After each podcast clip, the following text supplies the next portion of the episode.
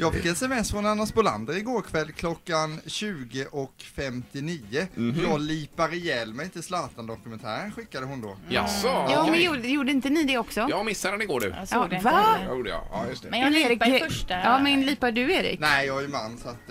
Eh, Stora syster, nej, grattis. nej, det var inte. Nej. Jag lipade inte, men det var väldigt sorgligt var det, eller fint. Ja, Vad men var det gud. de pratade om då, Anna? Eh, nej, men jag grät ju när Zlatans pappa satt och tittade på Zlatan då, eh, när han skulle slå det här målrekordet. Satt han i sin lägenhet med en liten tuta och tutade då när Zlatan gjorde mål. Ja, ja, ja. Och det var ju fan, Erik, det var fantastiskt. Ja, det var fint. Ja, då Ja, det var grät det. jag. Okej. Ja. Men det är kritiska röster i tidningarna idag att det hade varit kul eh, att dokumentären hade fått ett större djup om det var lite kritiska röster också med i dokumentären. Ja, att han fick skriva sin egen historia här Ja, lite, just det, ja, Zlatan. precis. Han styr och ställer ju och vill säkert ha det så här också. Det här är ju, är ju mer som en hyllning till Zlatan. Men Ja, det jag gör tycker vi det då. kan få vara så. Det behöver väl inte jämt vara granskande. Det kan inte få vara Nej. lite härligt ibland, Ingmar? Nej, jag bara noterar vad Ja. de skriver i tidningarna.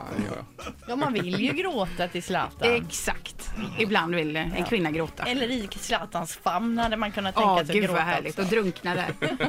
oh, ja. Ja, så lilla.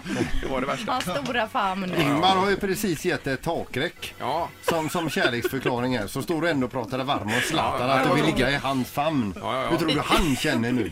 I en liten filt. ja. Nej, det är ett par takräck som, eh, som jag har över som skulle passa till Lindas bil. Jag har med mig dem idag alltså. De Som en, åker eh, med dig hem Som idag en Ingmar. kärleksgåva, men nu funderar jag på faktiskt att ta med dem hem. Ett poddtips från Podplay. I fallen jag aldrig glömmer djupdyker Hasse Aro i arbetet bakom några av Sveriges mest uppseendeväckande brottsutredningar. Går vi in med hemlig telefonavlyssning och, och då upplever vi att vi får en total förändring av hans beteende. Vad är det som händer nu? Vem är det som läcker? Och så säger han att jag är kriminell, jag har varit kriminell i hela mitt liv men att mörda ett barn, där går min gräns. Nya säsongen av Fallen jag aldrig glömmer på Podplay.